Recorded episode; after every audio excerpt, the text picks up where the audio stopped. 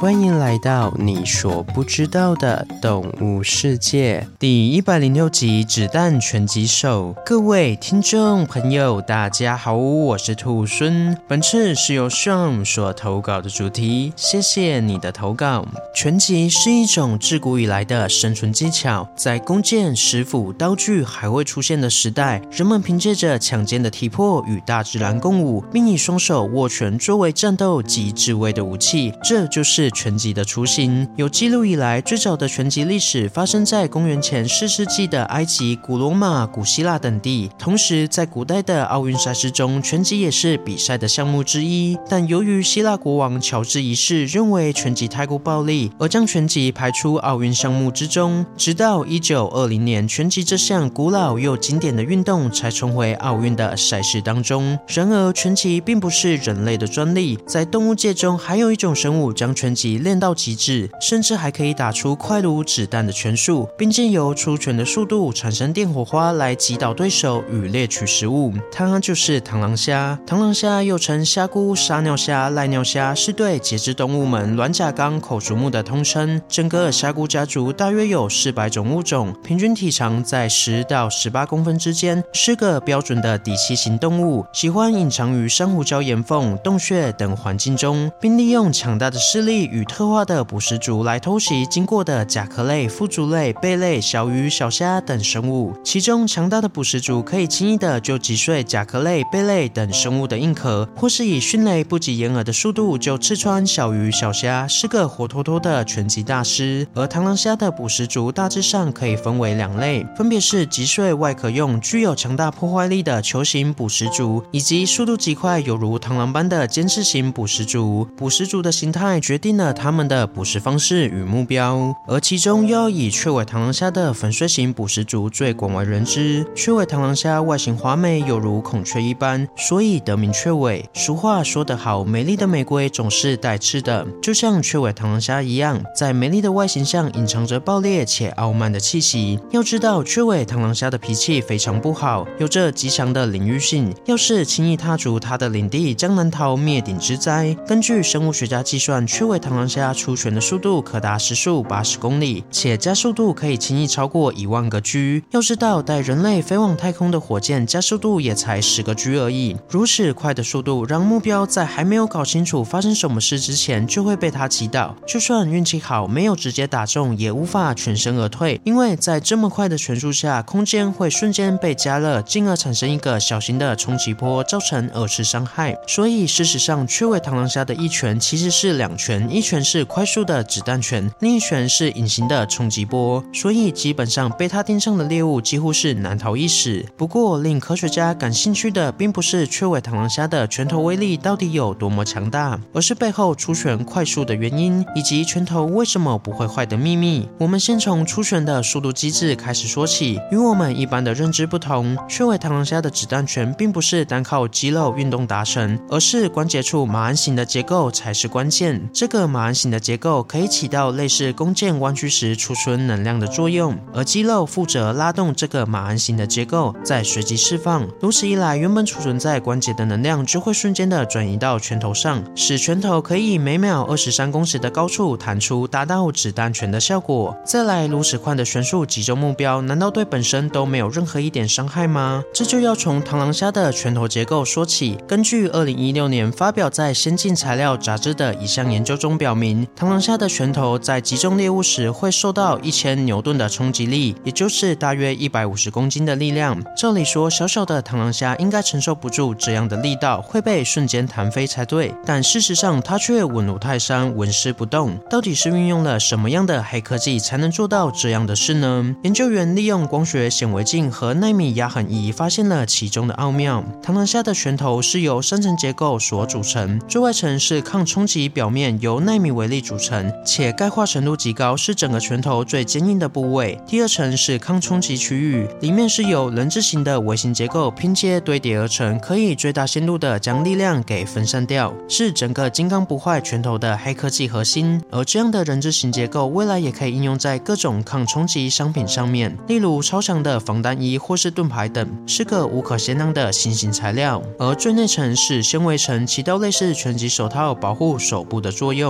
这三层各司其职，才可以达到如此金刚不坏的子弹拳，是不是很厉害呢？不过啊，别以为螳螂虾就只有打人很厉害而已，就连视力也是顶尖的水平。我们都知道，人类的眼睛具有三种可以感受不同波段的视觉细胞，使我们可以感受到三原色，并利用这三原色再构筑出缤纷且绚丽的视觉饗宴。而这种可以感受到三原色的能力，在拥有十二种视觉细胞可以看到十二原色的螳螳螂虾面前，根本是抬不起头的。而且不止如此，螳螂虾的复眼还可以再分为三个区域，分别是上半部、中间带、下半部。这样特殊的眼睛结构，让螳螂虾可以看到许多不可见光，甚至连圆偏正光都可以看得到。根据昆士兰大学感光神经生物学家马歇尔的研究表明，螳螂虾眼睛的特殊排列结构可以让它们看到圆偏正光，而螳螂虾身上的甲壳素可以反射圆偏正光，再加上能看到圆偏振光的物种非常的稀少，所以螳螂虾平常隐身在洞穴之余，还可以透过圆偏振光的能力来寻找另一只螳螂虾，或是找到配偶的位置，真的是非常厉害的小生物呢。好了，今天的故事就分享到这边喽。对螳螂虾有什么其他的想法，欢迎到底下留言。如果喜欢我的节目，也欢迎追踪订阅及分享给身边对动物自然有兴趣的朋友吧。最后，想要鼓励兔孙的话，可以到 Apple Podcast 上给兔孙五星评价，或是点开赞助页面给予兔孙小额的回馈。回馈的金额一部分也会捐给动物相关的福利机构。这样一来，除了可以给兔孙鼓励外，还可以做善事。那我是兔孙，我们下次见，拜拜。下集预告：腾空巨兽。